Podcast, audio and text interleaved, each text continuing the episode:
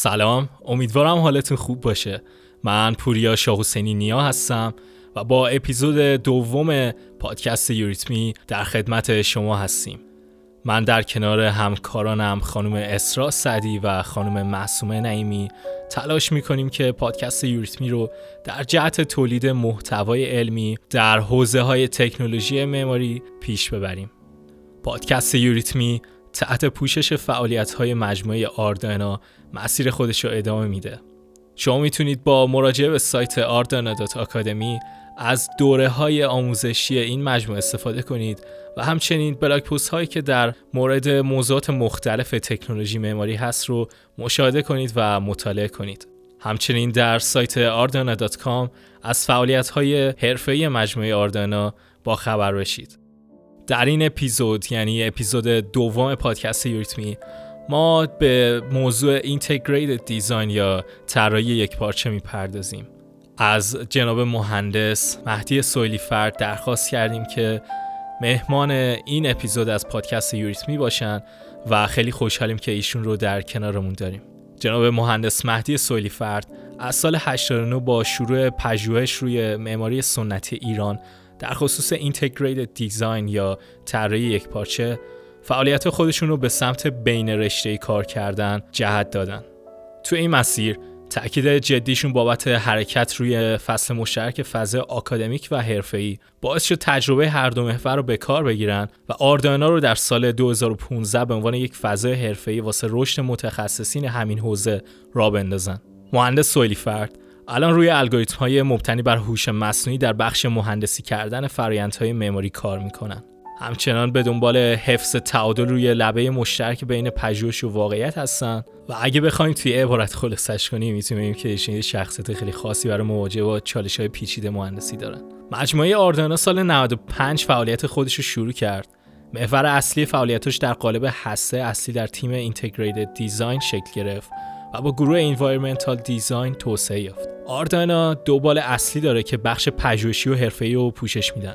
توسعه افزونه های کاربردی و الگوریتم های اختصاصی برای فرآیندهای مهندسی در معماری مسیر اصلی این مجموعه است. یکی از بخش های اصلی این موارد در خصوص سازه های فرم آزاد در آردانا فعاله که خدمات مبتنی بر این موضوع رو در قالب کدیس فلای برای Grasshopper 3D ارائه میده.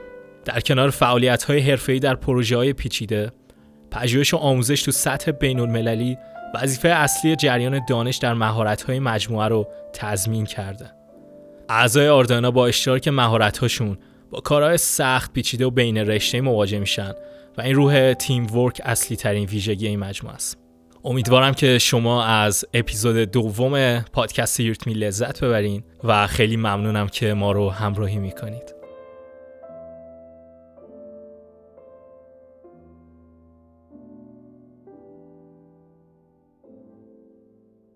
اپیزود دوم پادکست یوریتمی اختصاص داره به موضوع طراحی یک پارچه یا اینتگریتد دیزاین در این اپیزود ما همراه جناب مهندس مهدی سویلی فرد هستیم و خیلی خوشحالم که ایشون رو همراهمون داریم. سلام پوریا. منم خوشحالم هستم اینجا. گیر آوردین ما رو انصافا ولی اوکیه بپردازیم به این قضیه خیلی مهمه. هرچند یه سری تعاریف هست و اینا که حالا بابتش گپ می‌زنیم و به طور کلی امیدوارم که چیز خوبی از آب در بیاد. سلام مهندس مرسی. آره مخصوصا که شما خیلی تو این زمینه تمرکز داشتین و خیلی خوشحالم که شما هستین. موضوع خیلی جذابی هستش. بر خودم خیلی حالا در تو این اپیزود حالا یه ذره بحث شد که زمان اپیزود نسبت به اپیزود اول کمتر کنیم. امیدوارم حالا تا یه حدی دیگه به ما رسید آوردینش پایین دیگه ها؟ شرمنده دیگه. نه اوکیه. من در خدمت مرسی مرسی. اول دوستم از تعریف طراحی یک پارچه صحبت کنیم راجع بشین که اصلا بفهمیم با, چی، با چه موضوعی طرف هستیم و اینکه اصلا این چه مفهومی داره اصلا از کجا اومده. و اینکه اصلا چه اهمیتی هم داره.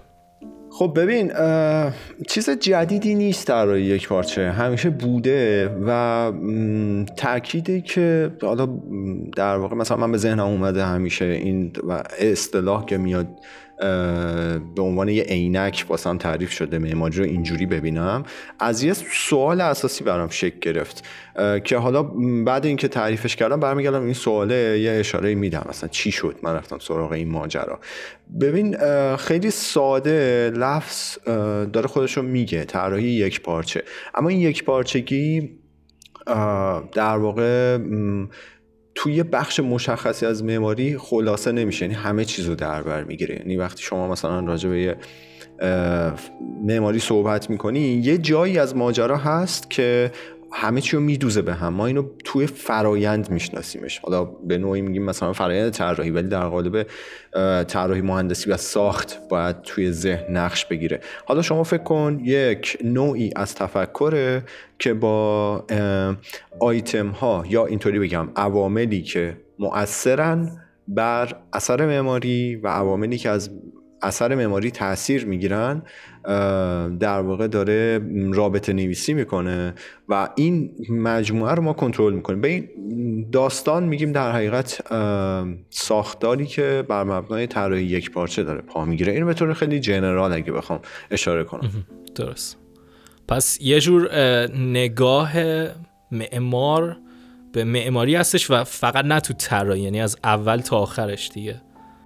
آره دقیقا. اگه خیلی راحت بگیم به نظر من همین خلاصه می‌کنه تعریفش درسته.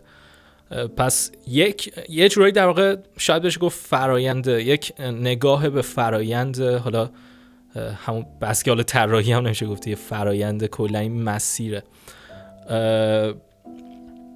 حالا کلا شما پس میگید که تو همه بخش های معماری می‌تونه وجود داشته باشه. یعنی یه ارتباطی تو همه بخش معماری یا نه مربوط به یه بخش خاصی میشه.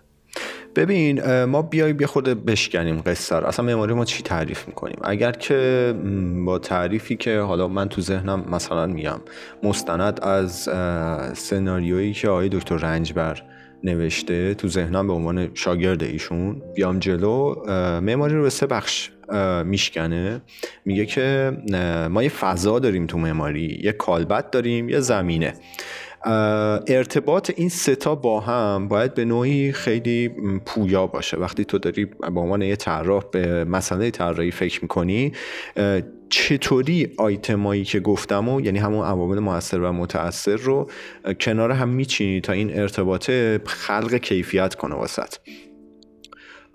پس من در واقع دارم میرم سراغ یه فرایندی که این ارتباط رو شکل بده به طور کلی اما درست. راجبه تر فرایند تر یک بارچه پا فراتر از این باید بره و معقولات دیگه هم بیاد وسط. مثال می‌زنم فقط یکیشو که وسعت ماجرا رو دست اون بیاد.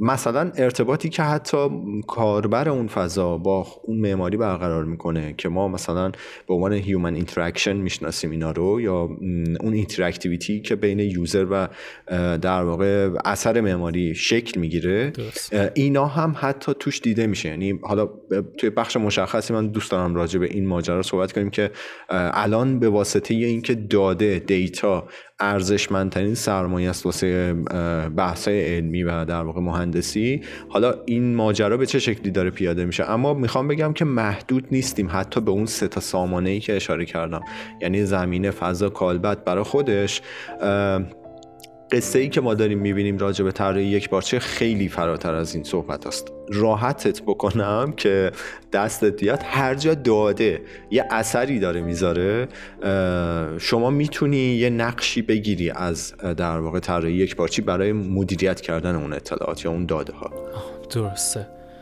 بعد یک سوال دیگه هم بخوام بپرسم این که چه تأثیری می‌ذاره؟ اگه ما مثلا حالا این قضیه رو رعایت کنیم چه تأثیری در معماری می‌ذاره. حالا ما توی یه ذره اواخر این اپیزود یه ذره بیشتر احتمالا راجع به این صحبت می‌کنیم. ولی به صورت کلی خیلی بخوایم ملموس بهش نگاه کنیم چطوری میشه مثلا معماریمون اگه رعایتش کنیم؟ نگاه کن کل معماری و نقش معمار اصلا چیه تو دیزاین؟ دنبال خلق کیفیته. تو به تناسب نیاز حالا خیلی دیگه پیش پا افتاده ببینیم معماری رو. از این سری تعاریف و بافته هایی که وجود داره و ایسمایی که تولید میشه در واقع فاکتور بگیریم. تو بر اساس یه نیازی می‌خوای کیفیت خلق کنی در راستای پاسخ بهش. وقتی تفکرت میره سمت فرایند طراحی یکپارچه میشه این انتظار رو داشت؟ ببین من مطلق صحبت نمی کنم میشه این انتظار رو داشت که اون کیفیت نسبت به اون نیازه واکنش های پویاتری رو ارائه کنه. می‌خوام بگم که یه ذره ذهنمون از اون حال و هوایی که معماری یا چیز صلبه که خب ما مثلا میریم داخلش از فضا استفاده می‌کنیم به نسبت یه function یا یه کارکردی که اون فضا داره بیاریم بیرون ذهن رو بازترش کنیم.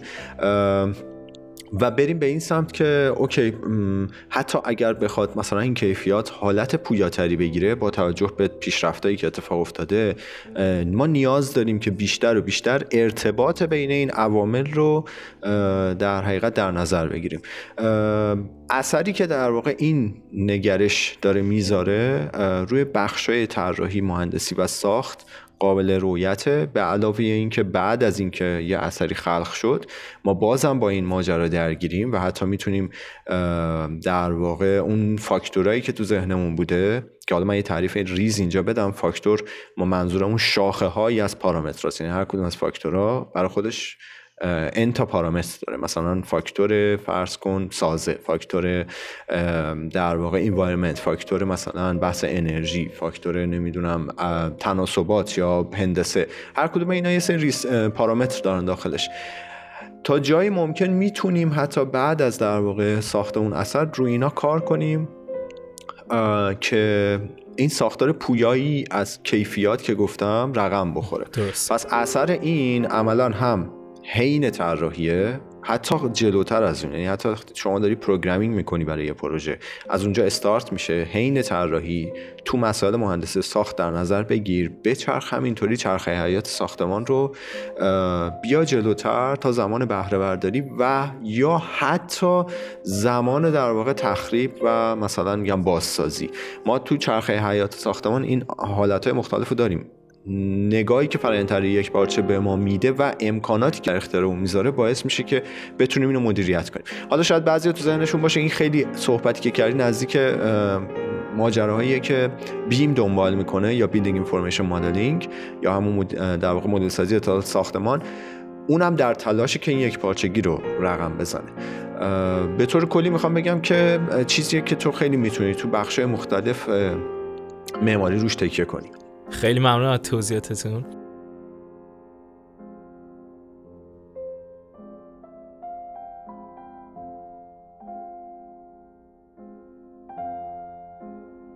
خب در مورد تعریف و مفهوم طراحی یک پارچه صحبت کردیم و حالا تو الان دوستم راجع این صحبت کنیم که تو معماری گذشته اصلا چطوری به کار برده می شده آیا اصلا به کار برده می شده و فکر می‌کنم اینکه بفهمیم تو گذشته و تو تاریخ معماری چطور به کار برده می شده یه ذره مفهومش هم شاید شفافتر کنه. ممنون میشم اگه توضیح بدین. حتما. یعنی رفتی سراغ یه چیزی که من روش خیلی دعوا دارم بعد به همین خاطر خیلی جا من انداختم بیرون. حتی یه عذرخواهی بکنم. این یا کریما نمی‌دونم چشونه. معمولا فصل بهار اینجوری با هم خلوت می‌کردن الان زمستون خبر ندارم چه خبر شده. ولی خب به هر حال دیگه عذرخواهی می‌کنم. آره یا ببین ماجرا رو بذار سوالتو ببرم به این سمت که اصلا چی شده؟ که من اومدم سراغ این برام حساس شد قصه. تقریبا 8 سال نه ببخشید. میشه ده سال پیش ترم هشت معماری بودم. این همه ما راجع به معماری ایران و اینا گپ می‌زدن توی کلاس ها اساتید. آره خیلی خوب کار می‌کنه نمی‌دونم فوق العاده است فاخره و اصلا در زمان خودش دیگه ترکونده و این صحبت. ما همیشه برام این سوال بود که آقا چجوری؟ یعنی کو اینی که داری میگی؟ خب وقتی ما مراجعه می‌کنیم به یه بنای تاریخی معمولا انقدر محو اون در حقیقت لایه بیرونی و اون زیباییاش میشیم که شاید کمتر فکر کنیم که اون بک مثلا چه خبره. این گنبدی که رفته بالا مثلا چه جوری رفته بالا؟ یا نمی‌دونم اصلا اون چه ذهنیتی داشته که این تناسبات رو رعایت کرده؟ ببین همین جمله آخرم چه ذهنیت داشته این تناسبات رو رعایت کرده؟ کلی راجبش بافته شده که از اصطلاحاتی بگیر که آره نگاه به آسمون و دست روی زمین کار می‌کرده نمی‌دونم وصل کردن این قضیه به آسمون هشتم از اینا بگیر همینطوری بیا جلو تا بحثای فنی که مثلا راجع به اینا میشه. که این نگرش معمار گذشته توی بنای سنتی به چه شکلی پیاده سازی می شده که اوکی حالا ما میگیم یه معماری خوب می‌خوایم مثال بزنیم میگیم مثلا معماری بگیم ملل متمدن خیلی متاسب نباشیم روی معماری ایران. آره, آره، درست. این تو ذهن من بود که اصلا این سوالی یعنی چی؟ خب اوکی چجوری کار می‌کنن اینا؟ این شد که ما استارت کردیم روی آنالیز کردن این ساختمون قدیمی.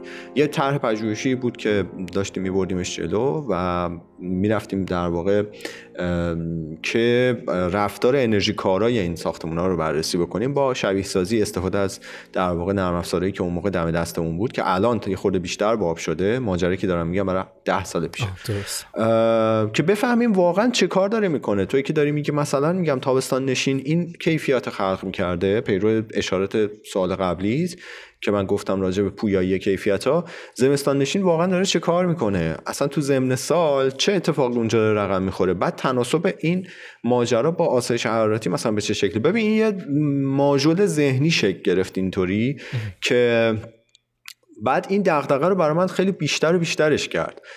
که ا پس یه چیزایی رو در نظر گرفتن و اون چیزا دقیقا به پارامتر اگه بخوای برسونیش فارغ از اون تعاریف و مثلا اصطلاحاتی که اشاره کردم یه همچین آیتمایی میشه. یعنی به جای اینکه من بیام بگم معماری ایرانی ترکونده با عدد و رقم برم تحلیلش کنم. اصلا واقعا ببینم رفتارش چیه. علمی تر شد آره قشنگ نگاه scientific بیاد پشتش به عنوان یه لایه تحلیلی. ما متاسفانه اصلا نپرداختیم به این قضیه. علی رغم این که واقعا معماری ایران خیلی حرف برای گفتن داره. بعد یه جاهایی حالا من کاری ندارم من کسی نیستم ولی دعواهایی بوده بین سنت‌گراها از این ور نمی‌دونم مدرنیست ها ببین تمام دانشگاه پر شده از این ماجرا آره. این دیالوگا. یعنی ما یه دانشکده نداریم اختصاصی بیاد مثلا روی معماری ایرانی لایه تحلیلی اضافه کنه بگه آقا اصلا واقعا داره خوب کار می‌کنه من نمی‌خوام متاسف باشم. کما اینکه تو این داستان رفت و برگشت ما مثلا بود خونه های سنتی که بررسی می‌کنیم مثلا مشکل دیزاین داشت حتی. این چیزیه که یه مسیر رو باز می‌کنه. می‌خوام به این خیلی توجه کنید. با چون سوالت خیلی عمیقه. اون مسیره چیه؟ این که همه اون صحبتی که کردیم فاکتورهای مختلف و پارامترها منجر به خلق کیفیت بشن. توی معماری سنتی تو معماری ایرانی مثلا به چه شکلی تو ذهن معمار اینا حلاجی می شده تحلیل می شده تا می‌رسه مثلا به یه همچین طرحی. من اصلا نمی‌تونم خودم قانع کنم بگم که خب یه الگویی بوده از همون رو پیاده می‌کرده. بالاخره ما داریم راجع به آدمیزاد حرف می‌زنیم. یعنی 7000 سال تجربه رو گذاشتن کنار هم رسیده به اینکه اگه من خواستم تاق بزنم اینجاها رو باید خالی کنم یه جایی رو باید توده بذارم که این شکل سازه در بیاد قبول که بخشی زیادی از قضیه مبتنی بر طبیعته. اما این هندسه خیلی همچین استقصداری که پشت معماری ایرانی هست فقط می‌تونه از نگاه مهندسی شده در بیاد. یعنی من اصلا نمی‌تونم به خودم بقبولونم که آره این هندسه قدسیه نمی‌دونم شاید خیلی نسبت به این پادکست بعد از این صحبت های من جبهه بگیرن. ولی واقعیت ماجرا اینه که یه آدمیزادی فکر کرده به این و رسیده به این و تحلیل کرده آره. قطعا کار مهندسی پشتشه. حالا نگاه کن. این توضیحی که دادم می‌خوام توی خط خلاصش کنم. اومده چه کار کرده؟ اون عوامل موثر و متاثر که ما گفتیم و به هم دوخته. این دوختن در واقع این عوامل به همدیگه برای رسیدن به اون کیفیت مد نظر میشه همون یک پارچه نگریستن به کل قصه ای که نیاز مثلا در واقع پایه‌ای برای شکلی اون اثر معماری رو تعریف کرده. این خیلی اهمیت داره که ما متوجه باشیم. که آقا فرآیند طراحی یک بارچه یه چیز جدید من درآوردی یا مثلا به این شکل نیست. بوده از قبل. الان اتفاقا به واسطه بحث های تکنولوژی که حالا میگم جلوتر خواستیم راجع صحبت می‌کنیم دست ما رو بازتر کرده که بهش پی ببریم اصلا. که چطوری این کار رو انجام می‌دادن. به طور خلاصه اگر که اشاره کنم پس تو اینو تو ذهنت داشته باش که طراحی یک پارچه که میگیم همواره همون دوختن این پارامتراست با تناسبات درستی. یعنی ما دو تا مقوله داریم. یک connection بین پارامترهاست که رابطه بین اونا رو باید درست تعریف بکنیم یه بخش دیگه داریم تناسبات بین این روابطه. proportion هاشه. درست. این دوتا اگر درست پیاده بشه بین پارامترهای مختلف به نظر من میاد که خب ما داریم عملا در راستای فرآیند یک پارچه قدم برمیداریم. حالا توی این پارامترهایی که تاثیر گذارن که ما در واقع این پارامترها رو به هم میدوزیم دیگه یعنی ارتباط این پارامترها رو با هم تعریف می‌کنیم دیگه درسته؟ آره دقیقا. و خیلی جالبه این چیزی که اشاره کردی. و من گاها ازم می‌پرسن میگن که خیلی خوب تو مثلا با این تحلیل ها و آنالیزا و اعداد و ارقام می‌خوای یه چیزی رو بهش برسی به یه الگو برسی. بعد اینجا کار طراح چی میشه؟ کار designer چی میشه؟ اگه همه چی رو مثلا ما بیایم با ابزارهای روز کامپیوتر نمی‌دونم کامپیوتیشنال دیزاین که خیلی بحث جدی تریه تحلیل کنیم و برسیم به این مثلا یه الگو متاسفانه این خیلی اشتباه رقم خورده کلا بین بچه های معماری که اوکی این الگو رو من برمیدارم استفاده کنم پس کار کرده الانم کار می‌کنه. نه اینطوری نیست. هر نقطه و هر زمان یه ماجرایی برای خودش داره که حالا ج... یه کوچولو جلوتر باز اشاره میدم. ولی این دوختنه دقیقا کار طراحه. یعنی تعریف اون رابطه ها و تناسباتی که اشاره کردم بین این پارامترها عملا میشه. کاری که یه کسی که تو حوزه طراحی یک بارچه داره کار می‌کنه باید بهش مسلط باشه. پس یک چیز جالبی الان تو ذهنم شکل گرفت که فکر می‌کنم مفهوم این موضوع رو بهتر دارم درک می‌کنم.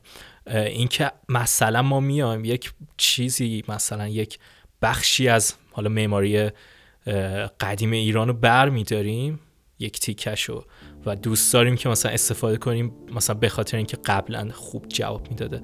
و این موضوع تر یک باشه داره؟ اینطوری میاد میگه این غلطه که اون توی یک بخ... اون یک بخشی از یک شبکه بوده یعنی یک بخشی بوده که با کلی چیز دیگه در ارتباط بوده و کنار اونا معنا پ... معنیشو پیدا می‌کرده و اساسا نمیشه همینطوری اووردش. مثلا فکر کنم یکی از معماران حالا متاسفانه اسمشون یادم نیست می‌گفتن که مثلا قبلا اون زمان کولر وجود داشت این بحثای مثلا بحث سرمایش و اینه که درست می‌کردن. حالا با عبور هوا از روی آب و اون چیزایی که می‌شناسیم اصلا دیگه وجود نداشت. خب همون کولر رو میذاشتن. یعنی حالا اون با توجه اون شبکه پارامترهایی که کنارش وجود داشته اونطوری تعریف شده و نمیشه الان همونو به اون سادگی استفاده کرد. این چیزی که گفتم درست هستش. پوریا یه دقیقا کبریتی انداختی توی انبار کاه من نمی‌دونم چی کارت کنم سر این مسئله ای که اشاره کردی. دعوای اصلی من کلا روی همین ماجراست. متاسفانه متاسفانه از کسایی اینو می‌بینم که مثلا میگم دعای زیبایی شناسی دارن نمی‌دونم خیلی روی بحث معماری ایرانی مانوف میدن. من معماری اسلامی اصلا اعتقاد ندارم. دلیلش الان اشاره میدم. و همه بحث من باهاشون همینه. ببین حرفی که داری می‌زنی خلاصه کنم. ما کپی یک به یک نمی‌تونیم بکنیم. هر چیزی که می‌بینیم میگن آقا این مثلا دیگه ته معماری اسلامیه. یه کپی یک به یک از معماری ایرانی شده توش. حالا بازم ممکنه خیلی خورده بگیرن. و ببین من خودم رو در حدی این نمی‌دونم. مثلا میگم راجع به صحبت های آدم های خیلی بزرگ مثلا بخوام اشاره کنم. نه من راجع کسایی دارم حرف می‌زنم که تجربهشون به اندازه خودمه. یعنی ممکنه من چهار سال دیگه همین حرفی که دارم می‌زنم و حتی نقص کنم. این متاسف نیستم رو صحبتم. ولی الان تا این اینجا با توجه به اطلاعاتی که گرفتم و منابعی که خوندم نمی‌دونم کارهایی که دارم می‌کنم این 8 9 سال درگیریم با بحث integrated design و معماری ایرانی. به این رسیدم که تو کپی یک به یک نمی‌تونی بکنی. چرا ما همچنان مثلا یه مسجد می‌خوایم design کنیم یه نمی‌دونم خونه سنتی مثلا می‌خوایم design کنیم میریم همونی که قبلا بوده رو برمیداریم میاریم مگه تو خود معماری سنتی تو اون 7000 سال این اتفاق افتاده؟ مگه اونا هی می‌رفتن شهر فرق آه اصلا مگه می‌رفتن کپی می‌کردن از گذشته خودشون؟ ارتقاش می‌دادن. چرا ما استاب شده ماجرامون؟ خب قاعدتا به خاطر اینه که دست به کپی زدیم. حالا دیگه خیلی مثلا می‌خوایم شلنگ تخته بندازیم چهار تا چیزم از اون ور از مموری غرب و مموری جهان اون طرف کشیدیم چسبونیم تنگش میگیم من در راستای زنده سازی معماری ایرانی دارم کار می‌کنم. حالا چیکار کرده طرف؟ مثلا میگم یه سردر با قوس زده بقیه رو برداشته سنگ تراورتن گذاشته.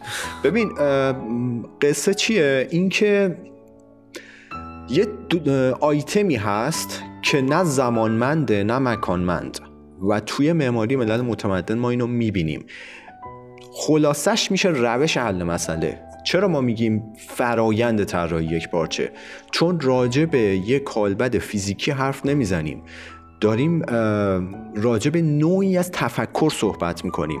چرا وقتی ما تو ایران میگیم مثلا حالا شاید خیلی جای دیگه اینطوری باشه طراحی پارامتریک همه ذهنشون میره سمت این فرمای پیچیده. من دعوام سر همینه. میگم ببین تو یه اصطلاح وقتی دریافت می‌کنی ببین تفکر پشتش چیه. طراحی یک پارچه خیلی تاکید داره روی اون روابطی که گفتم. حالا اون آیتمی که زمانمند و مکانمند نیست چیه؟ یه جایی من اسمشو گذاشتم functional paradigm که خودم بفهمم. میگم اینجوری نبینیم که آدم مثلا طرف میگه okay تو کی هستی؟ مثلا اصطلاح design می‌کنی میدی بیرون. نه اینطوری نیست. functional paradigm راجع به الگوهای کارکردیه. یه مثال بزنم دستت بیاد. این چیزیه که توی زمان تو می‌تونی از یه معماری استخراجش کنی و در الان ازش استفاده کنی مجددا. کپی کالبدی رو بذار کنار. میگم حرفی که زدی خیلی برام سنگینه. به جاش تو اون الگوی کارکردی رو بکش بیرون. نه الگوی کالبدی رو. که البته توی معماری ایرانی الگوهای کالبدی کارکرد دارن و همون بخشیه که ما روش خیلی مانور ندادیم. الگوی کارکردی چیه؟ مثال می‌زنم. ببین ما تو قوسای پاتوپا عمل عمل کرده خونساسازی نیرو در راستای ایکس رو داریم. یعنی مثلا وقتی ما تجزیه می‌کنیم نیرو روی قوس داره حرکت می‌کنه میاد توی پای تکیه‌گاه و ببخشید در واقع میاد توی پاهای قوس که میشه تکیه‌گاه. در راستای ایکس این قوس ها کنار هم دیگه نیرو رو دارن خونسا می‌کنن. این یه الگوی کارکردیه یعنی این داره کار می‌کنه. خب اون موقع کابل نبوده material ی نبوده که مثلا کشش رو بتونه تحمل کنه. الان هست. تو نمی‌تونی از اون الگو استفاده کنی. چرا؟ به بهترین شکل ممکن.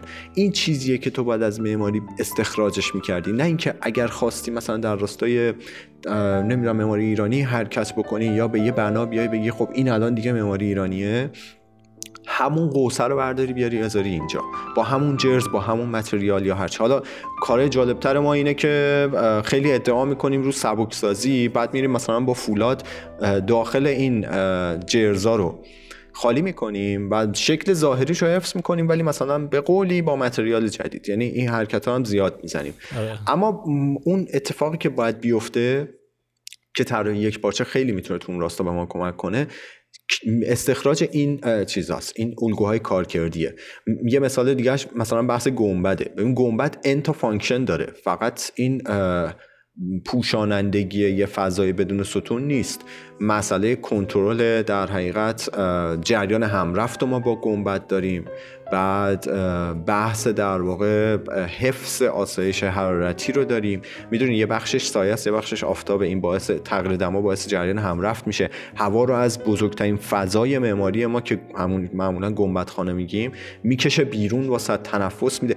خیلی کار کرد داره گنبد کسی به اینا توجه نمی‌کنه. بعد واسه من میان میگن این کله آدمیه که رو به خداست. بابا من نمی‌دونم تا کی می‌خوایم اینا رو ببافیم. واقعیت ماجرا یه چیز دیگه است. ما داریم روی زمین آره. زندگی می‌کنیم قواعد اینجا رو داریم رعایت می‌کنیم. اجداد ما تو معماری ایرانی همین کارو می‌کردن. بله یه نیم نگاهی داشتن ولی معمولا این نیم نگاهشون به آسمون رو تو تزئینات می‌تونی ببینی. حالا من نمی‌خوام خیلی بکوبم اون قصه رو. قطعا خیلی چیزا هست که سواد من کششش رو نداره. اما اصلا نمی‌تونم بپذیرم که اون آیتمی که دوستان میگن یا اساتید مثلا خیلی بیشتر بعضا روش تاکید می‌کنن باعث شده برسن به ترکیب گنبد و مناره. من دنبال نگاه مهندسی قضیم این نمونه این مثال رو تو ذهنت داشته باش که چرا معماری ما استاپ شد. رشد نکرد. بعد ما رو آوردیم مثلا به اون کپیکاری یک به یک که به قایت دیگه اصلا همه چیز اصلا پاشون می‌بینی دیگه. وضعیت بلمشویه. آره، آره. توی در واقع نگرش هایی که تو معماری داریم و کاری که داریم می‌کنیم درسته. پس یه جورایی مثلا ما یه سری مسائل داریم یه سری یه سری عناصری که داریم. حالا من این عناصر رو دوست دارم حتی ارتقاش بدم به مثلا عناصر فرهنگی عناصر مثلا شهری. بعد نمی‌دونم حالا آدما خوب متفاوت شده انتظارات فرق داره. و حالا بحث function ه مثلا مثل سازه مثل حالا بحث انرژی. این قضیه خب اینا همه فرق کرده دیگه. مثلا ما چیزی که برای سازه داریم سازه ما خب کلا متفاوت شده. ما سازه الان یه جور می‌سازیم که پلانامون حالا بتونه آزاد حرکت کنه بحث که حالا لوکوربوزیه اوردش قدیم مثلا سازه فرق داشتم حالا فرهنگ همه عناصر. پس بحث اینه که اینا همه عوض شده. خب اینو که همه قبول داریم که خب خیلی عوض شده همه چی عناصر. و اون طراحی یک پارچه یه جورایی داره میاد میگه که آقا ما می‌خوایم نگاه کنیم یاد بگیریم از گذشته بیایم این ارتباط ارتباط منطقی و کارکردی بین این عناصر نگاه کنیم نه خود عناصر رو که بعد بتونیم ازشون استفاده کنیم. این حالا می‌تونه تعریفی باشه. آره خیلی موافقم. خلاصا اینکه ما روش حل مسئله معماری رو تو گذشته ولش کردیم چسبیدیم به ظاهرش. درسته. خیلی ممنونم. مرسی.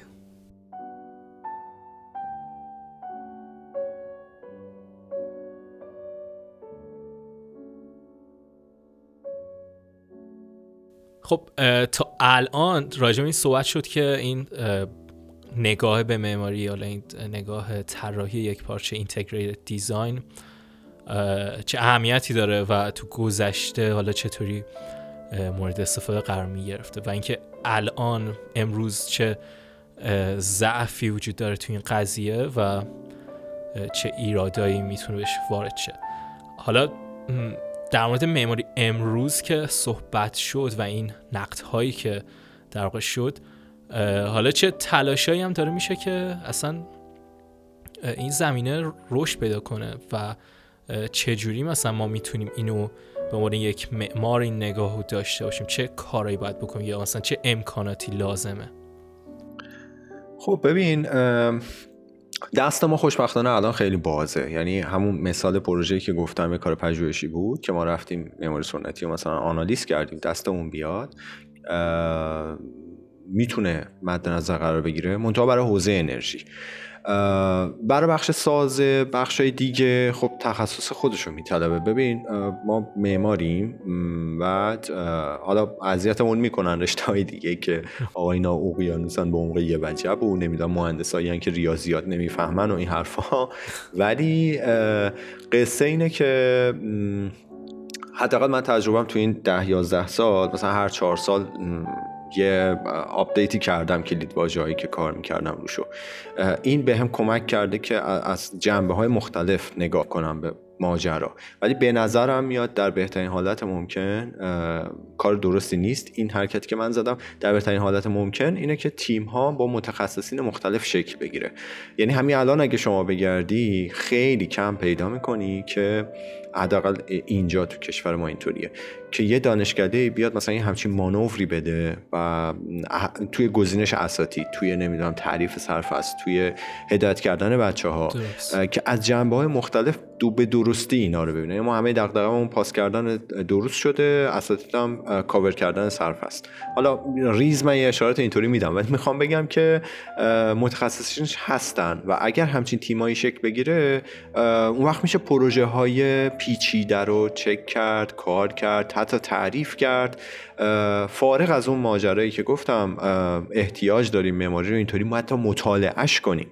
این خیلی اهمیت داره. یه جایی ما یه بحثی داشتیم با دوستم امیر ملکی که اصلا ما چرا تاریخ معماری رو مطالعه می‌کنیم؟ این یکی از قصه جدی ماجراست. برای اینکه ازش یاد بگیریم دیگه. یعنی حالا بخش دیگه هم هست ولی به عنوان معمار دنبال اینیم که یاد بگیریم. حتی برای مطالعه معماری نه فقط معماری سنتی یه اثر رو می‌خوایم ببینیم. یه کاری که مثلا یه معمار برجسته ای انجام داده اون سر دنیا. این نگرش باید وجود داشته باشه. که تیم ورک با متخصص های مختلف توی حوزه های متفاوت که حالا ممکنه از رشته های دیگه هم باشن. و ما اینو داریم اون برای دنیا می‌بینیم که داره پیاده سازی میشه. این رویه شکل بگیره تعریف بشه و در واقع یه جریانی از تحلیل به عنوان لایه های متفاوت اتفاق بیفته. حالا اگر کسی احیانا به عنوان یه دانشجو این شاید خیلی مثلا براشون سوال باشه اوکی تو گفتی مثلا تیم خب حالا کو تا اون تیم شکل بگیره. اگر یه نفر به عنوان یه دانشجو بخواد یه همچین کاری بکنه می‌تونه از نرم افزارها استفاده کنه ابزارهای جدید استفاده بکنه چون خیلی تسهیل کردن مسیر رو و این لایه های اطلاعاتی و تحلیل که گفتم رو شکل بده. البته من یه گرا بدم خدمتتون.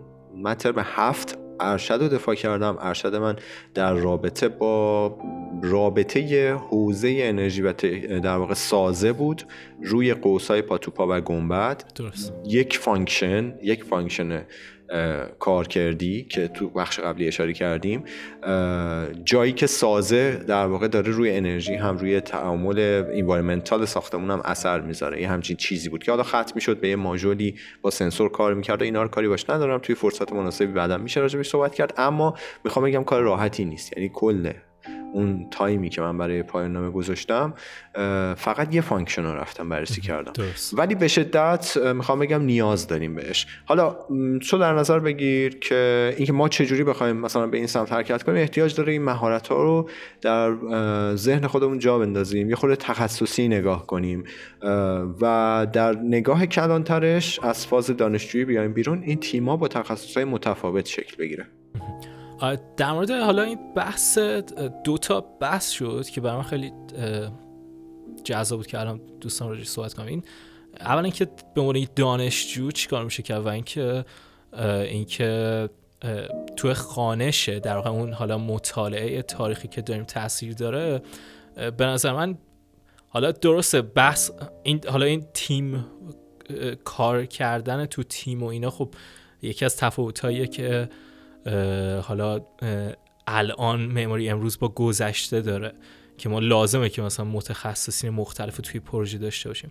ولی اینکه حالا به عنوان یک فرد یک معمار چطور می‌تونید داشته باشه به نظرم همین که آدم بتونه خانش درستی توی این بستر توی حالا این نگاه تر یک پارچه داشته باشه صرفا بتونه اینطوری ببینه.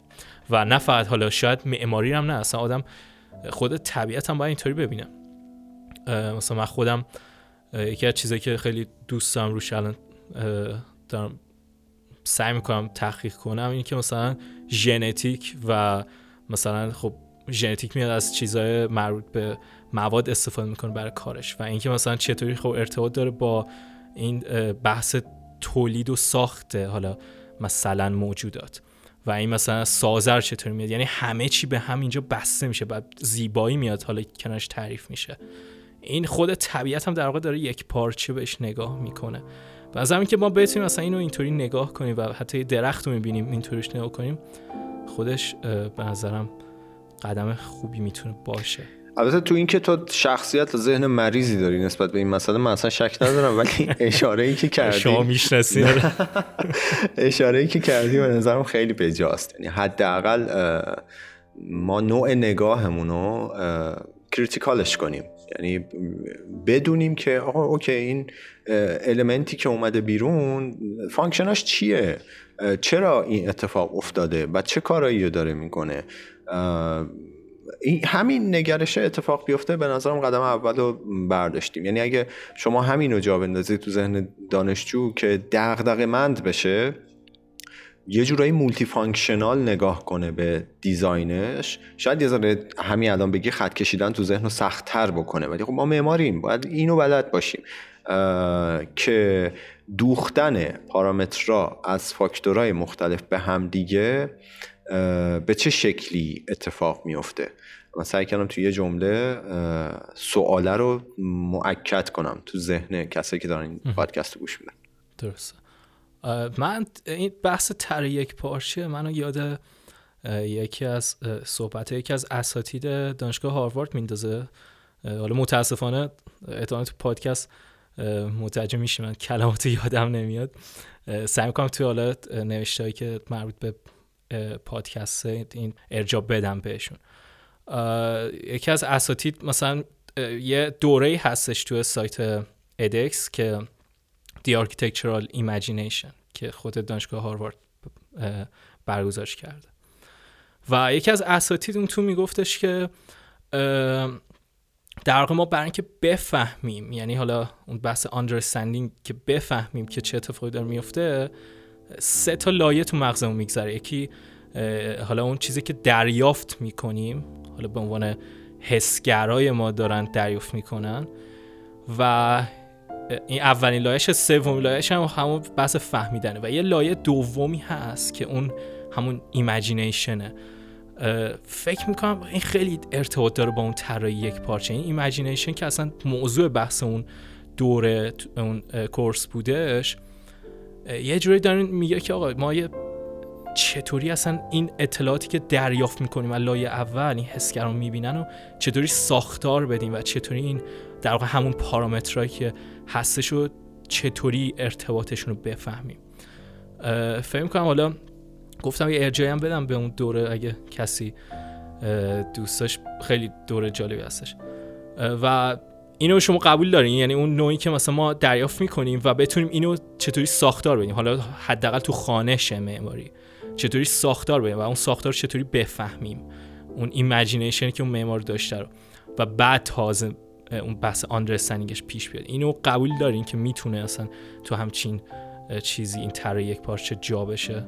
آره حتما. نگاه کن.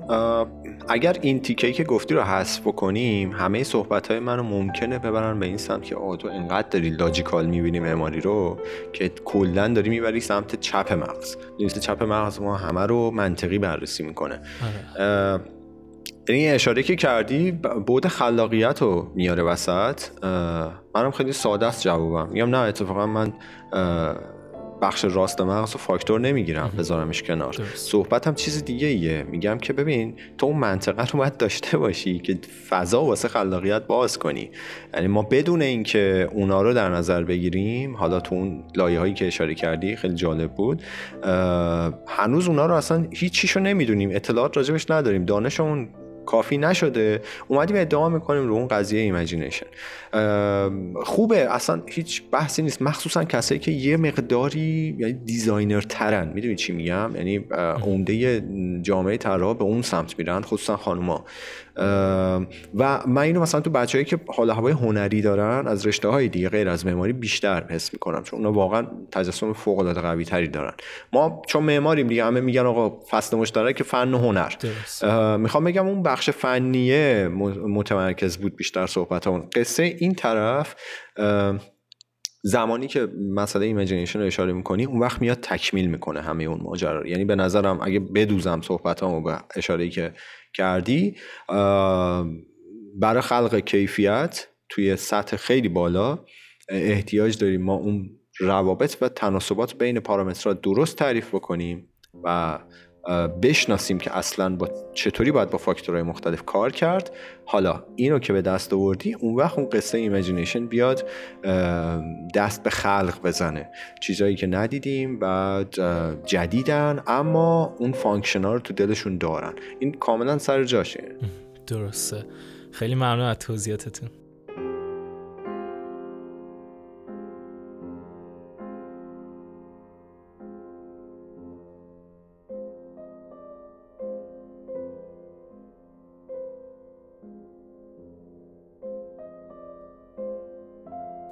خب تا الان راجع به این صحبت کردیم که تو معماری امروز و گذشته این طرح یک پارچه چطور بوده. حالا بحثی که پیش میاد دور تو معماری امروز چه نمونه هایی هست و چه حالا چه حالا تو تحقیقات چه کاری که داره انجام میشه چه نمونه های موردی می‌تونیم اسم ببریم. و اینکه حالا ادامهش هم در مورد آینده هم اگه بشه صحبت کنیم. حتما من فقط یه اشاره بدم. فکر کنم یا کریما فهمیدن ما داریم اینجا پادکست در واقع ریکورد آره. کنیم آره دوباره هر موقع شروع می‌کنم به صحبت خلاصه میان اینجا. آره. نمی‌دونم چشونه خب ببین سوال خیلی اوکیه. از این جهت که روندی که تا اینجا داشتیم مثلا یه اشاره به چیستی چرایی شد. بعد اینکه خب یه نقدی کردیم اون جلوتر یه اشاره کردیم به اینکه اصلا ما باید چه کار کنیم به چه شکلی می‌تونیم این توانمندی رو تو ذهنمون تقویت کنیم مثلا نگرش و نگاهمون باید چی باشه. اما اینکه چه اتفاقی داره میفته خب خیلی ساله که این نگاه وجود داره اون طرف مخصوصا.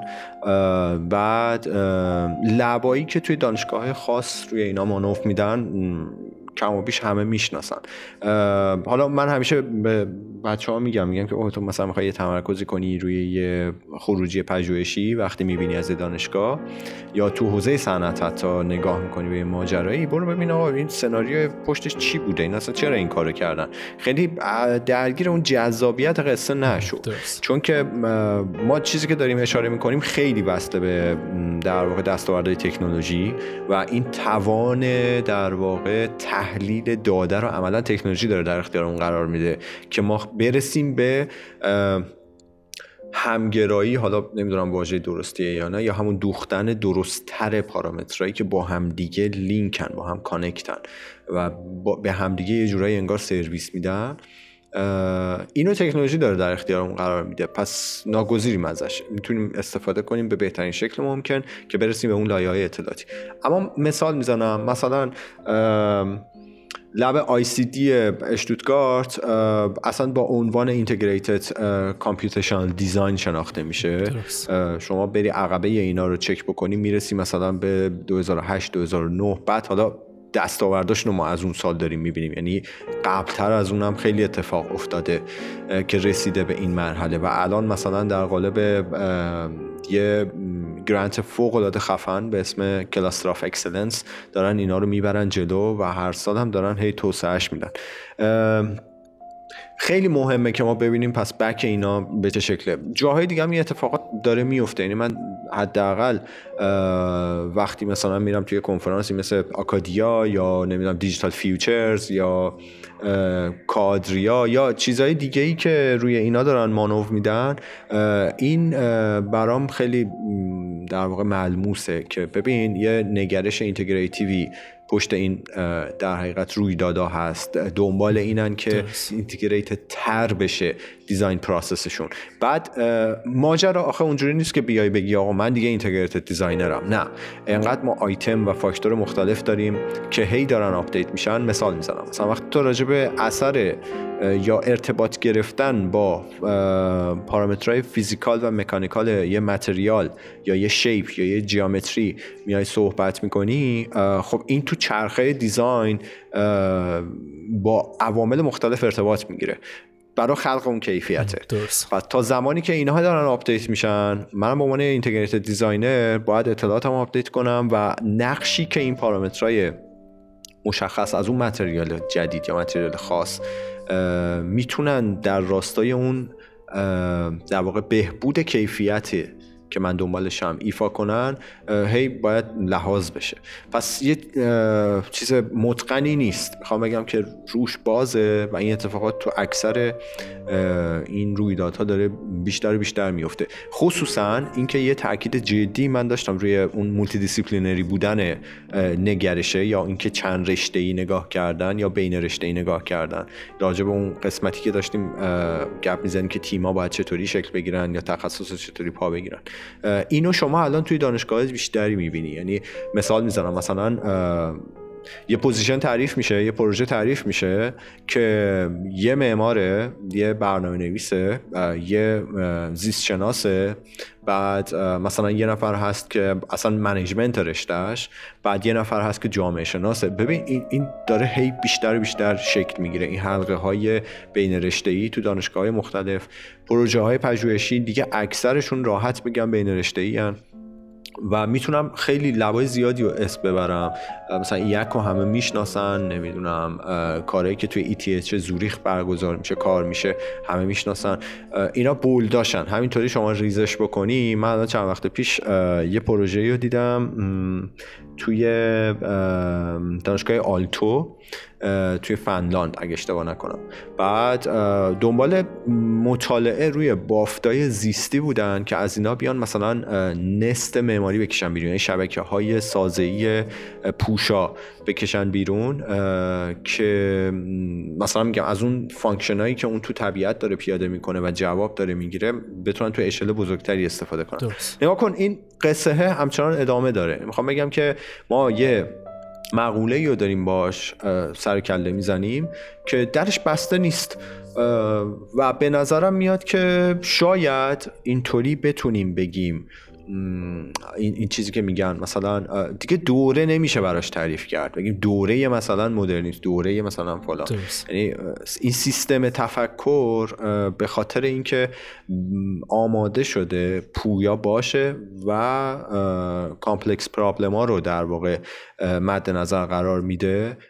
کما اینکه ما می‌دونیم اکثر مشکلاتی که الان دنیا داره مثل global warming نمی‌دونم گرمایش جهانی یا چه چیزایی که باهاش درگیر هستیم خیلی پیچیدگی های مختلف داره. ناخداگاه ما هم به این سمت رفتیم که راه حلی که میدیم باید multidisciplinary باشه به همین خاطر به نظرم میاد که خیلی می‌تونه در واقع راهگشا باشه این نگرشه. تو بحث مثلا research و فاز آکادمیک خیلی لب‌های همین interdisciplinary مثلا به وجود اومدن خیلی. یعنی این قضیه تر یک پارچه یه جورایی داره این همین روی همین integrated design در واقع تو اون جهت راهش رو ادامه پیدا می‌کنه دیگه با توجه به این فعالیت های حالا interdisciplinary و بین حوزه ای درسته؟ آره دقیقا. دقیقا همینه. بعد اینجا پس نقش مثلا اتفاقا اپیزود قبلی هم راجع صحبت شد که مثلا یه سری فعالیت هایی مثلا تو تکنولوژی می‌بری توی همین بحث علوم داده و هوش مصنوعی اینا هست که پس تو اینم دخیله و تاثیر می‌ذاره. خیلی جدی. حالا, حالا ببین این تیکه که گفتی حرفت یادت نره. قضیه هوش مصنوعی و نمی‌دونم مشین لرنینگ و این چیزا. من کاری ندارم. شاید مثلا یه جوی میاد یه دفعه یه طبی همه رو می‌گیره که او من باید این کارو بکنم. ولی اینا باید خیلی دغدغه من باشن. فقط یه اشاره ریز بدم که این کجای عملا integrated design داره اثر می‌ذاره. شما می‌دونید ما وقتی راجع به هوش مصنوعی صحبت می‌کنیم راجع به فرایند learning داریم حرف می‌زنیم. راجع به یک چیزی که برگرفته از اون train شدن مثلا اون در واقع ساختار یا سیستم می‌خوام ساده بیان کنم یعنی دنبال واژه تخصصی نیستم. راجع به اون داریم حرف می‌زنیم. جایی که ترکیب داده ها بدون اینکه ورود پیدا کنیم به این حوزه به طور اختصاصی می‌خوام سعی کنم ببینم می‌تونم درش بیارم یا نه. جایی که ترکیب این پارامترها و روابطشون به علاوه اون تناسبات که معادلش میشه همون وزدهی به داده ها شکل می‌گیره و پیچیده‌تر و پیچیده‌تر میشه ما احتیاج به حل کشف و بررسی با الگوریتم های پیشرفته تر داریم یه وقتی هست که تو دیگه با یه الگوی ثابت و تکراری سر و کار نداری. اون الگو می‌خواد پویا باشه. وقتی مسئله یه پارامتر مسئله تغییر می‌کنه پارامتر solution ت هم تغییر کنه. اینجا اون وقت اون machine learning یا اون پروسه هوش مصنوعی خیلی می‌تونه کمک کنه برای مدیریت اون اطلاعات مدیریت اون حل مسئله که اونم بتونه به تناسب تغییراتی که مشکل داره در واقع یه واکنش مناسبی در تطبیق با اون تغییرات داشته باشه. اینو می‌تونم اینطوری خلاصش کنم. درسته. بعد حالا با توجه به همین اتفاقاتی که داره میفته این حالا لبایی که تو ریسرچ هستن یا حالا حوزه‌ای که دارن فعالیت می‌کنن و این مقصد فعالیت بین حوزه. اگه این مسیر ادامه پیدا کنه و درست پیش بره چه تاثیر رو معماری می‌ذاره؟ یعنی ما چه تفاوتی؟ حالا با فرم خیلی منظورم فرم نیست یعنی با فرم کاری ندارم. روی کیفیت زندگی انسان ها چطور تاثیر می‌ذاره؟ این معماری چطور می‌خواد عوض شه با تجربه این نوع نگاه به حالا معماری؟ ببین این میطلبه یه آدمی که بخش imagination ش خیلی قویه جواب این سوال بده. این ذهن عمیقه. من اگر که راحت جایگاه خودم رو بخوام اشاره کنم تو این پروسه معمولا تو قسمت وسطم. یعنی مثلا design مهندسی و ساخت رو در نظر بگیری بخش وسط تمرکز کارام بیشتر. اونایی که رو design فکر می‌کنن فکر می‌کنم روی این خیلی بهتر می‌تونن مانور بدن. مسئله ای که داری اشاره می‌کنی مثلا توی future space خیلی میبینیمش. فضای شهری آینده. بعد نمی‌دونم فضاهای معماری آینده. اصلا یه user وارد فضا میشه. چه اتفاقاتی رقم می‌خوره؟ یه سری کارا هست. یه سری پروژه ها هست که در خصوص این خیلی مانور میدن. یا همین مثلا بحث digital futures که ما داریم میگیم خودش داره اشاره می‌کنه دیگه. آینده رو یه خورده تو حالوای دیجیتال تر می‌بینن. اما من می‌خوام راحت به این سوالت جواب بدم و ذهن رو هم نبندم خب؟ چون خیلی وابسته است به اون ایمیجینیشنه ببین به نظرم میاد ما حداقل خودم فارغ از این که الان به بعدش بخوام فکر کنم دنبال اینم که تا میشه به این جریان و تسلط بهش و توانمند کردن خودم توی این تو پیاده سازیش در حقیقت فکر کنم فعلا. مطمئنم خیلی ها هستن تو اون فضای imagination ش کار می‌کنن designer ن و می‌تونن استفاده بکنن. اما اینو خیلی جدی در نظر بگیر. چون که یه آدم نمی‌تونه کل مسیر رو طی کنه به نظرم. و همین خاطر ما ماهیتش اصلا multidisciplinary می‌بینیم ولی یه چیزی برام شفافه. اینکه از تکنولوژی که الان هست این بخشی که اشاره کردم راجع مدیریت داده نمی‌دونم رسیدن به اون الگوهای داینامیک که اشاره شد به عنوان سلوشن های پویا به شدت می‌تونیم استفاده کنیم. الان وقتشه. یعنی با دستاوردهای اخیر خیلی خوب می‌تونیم این کار انجام بدیم. پروژه های زیادی هم هستن که روی منحنی هایپ که من خیلی بهش معمولا رفرنس میدم. حتما می‌تونین سرچ کنین. بذارین هایپ چارت مثلا 2022 مثلا یه چیز توی این مایه ها این میاد تکنولوژی هایی که یه منحنی تقریبا زنگوله واره یه خورده به سمت راست خیز برداشته.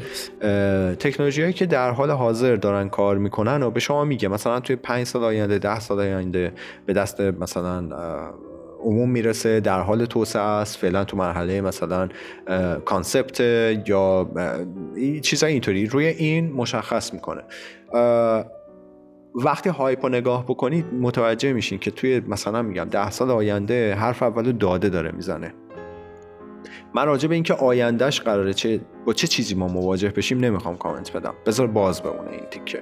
ولی اینکه تو ده سال آینده ما باید مهندسی اطلاعات و مهندسی کردن داده ها رو با این الگوریتم های پیشرفته که الان هست به دست بیاریم توامندیشو که بتونیم اون موقع اثر بخش باشیم توی شکل دادن این ماجرایی که تو مورد سوالت بود.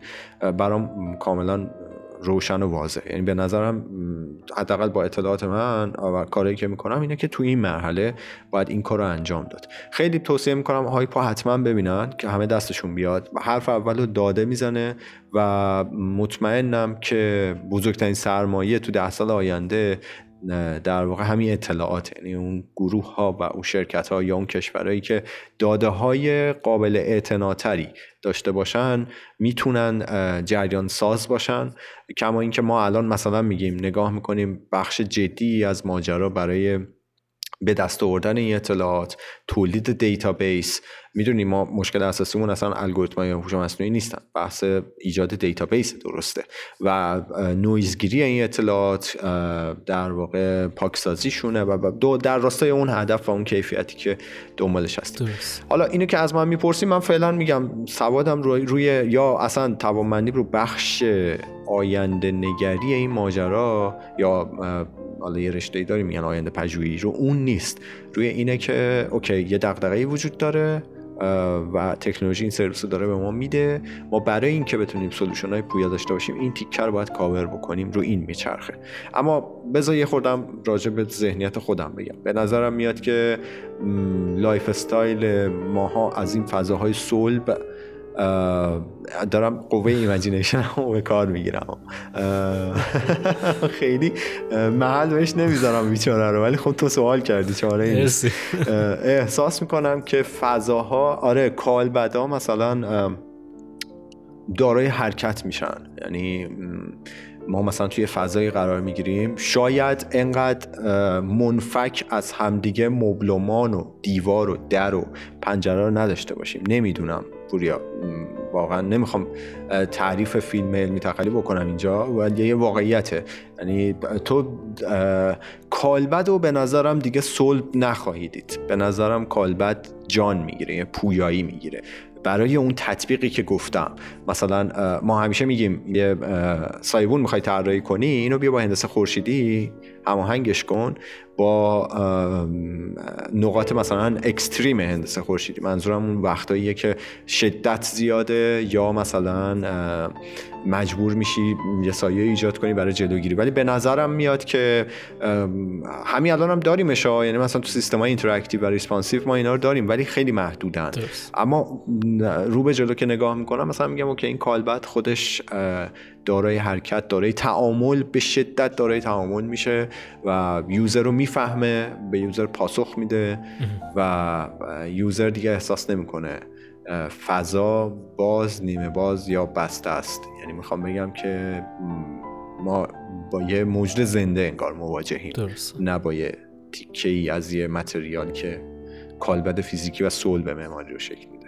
آره، بحث این حالا نماهای حالا ترجمهش کنم تطبیقی مثلا حالا واکنشی. این الان هم نگاه می‌کنیم مثلا تو فضا آکادمیک خیلی بررسی میشه. حالا درسته یه سری نمونه موردی هستش ولی واقعا توی حالا بازار نیومده. به اون صورت که توی فضا آکادمیک هست. همینو به نظرم آدم یه ذره شاخ و برگ بهش بده می‌تونه یه تصوری از 50 سال دیگه هم داشته باشه به نظر آره حالا این اشاره که کردی من یاد یه پروژه افتادم یه مدتی با یه گروهی کار می‌کردم روش.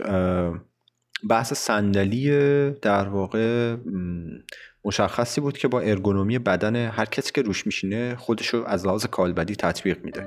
ببین که میگم مرز مشترکی شاید نباشه بعدها. اینکه ما به این میگیم مبلمان به این تیکه ای از دیوار که زده بیرون میگیم مثلا نشیمن یا هرچی منظورم اینه. یعنی مثلا دنبال این بودیم که با سنسور ترک کنه حتی حال هوای روحی اون آدم و بعد نمی‌دونم کنترلش بکنه. در راستای مثلا آرامش آسایشش. فرم بگیره این بتونه مثلا ریلکس کنه روش. مثلا از یه نفر به یه نفر دیگه این data دوباره دریافت می‌شد تحلیل اتفاق میافتاد و واکنش می‌داد. فکر می‌کنم شاید به این سمت بره. بازم میگم این فقط ذهنیت یه آدمه که حتی هیچ ادعایی هم روی اون قسمت design و تخیل ماجرا نداره. من کارم مهندسی قضیه است. درسته. حالا خیلی بحث جزایی بودش. حالا کاش فرصت بیشتر می‌شد صحبت بر من که خیلی جذابه. حالا ما این اپیزود قرار بودش زمانش محدود کنیم که برای شنونده ها راحتر باشه ولی نمیشه واقعا خیلی موضوعات زیاد و جذابی هستن. ممنونم که همراه پادکست یوریتمی بودین. من خیلی نه قربونت. اگرم می‌خواستی بیشتر کشش بدی من نمی‌تونستم. این یا کریمو همچنان من خیلی بد نگاه می‌کنن. ناراحتن. آره بهتر کم کم آره ببندیم قضیه رو. آره احتمال اذیت دارن میشه آره ممنونم. مرسی که همراهمون بودین. خیلی خوشحالم که دعوتمون رو پذیرفتین. اختیار داریم باعث افتخاره. مرسی که وقت گذاشتین. خیلی بحث جذاب شد. حالا امیدوارم توی بحث دیگه بشه این همین موضوع تر یک پارچه رو ادامه بدیم و بازم ازتون یاد بگیرم و اینکه خیلی ممنونم. نه خواهش می‌کنم. برای من که باعث افتخار این قضیه انقدر دغدغه هست واسم که شب و روز هم دارم راجبش کار می‌کنم هم فکر می‌کنم هم می‌خونم. خلاصه به قول آره جا داره. بیشتر و بیشتر راجبش. خصوصا یه خود فنی تر مثلا گپ بزنیم. من در خدمتم. دم شما گرم که دعوت کردی منو. خیلی خوشحال شدم. مرسی مرسی. منم خوشحال شدم. روزتون بخیر.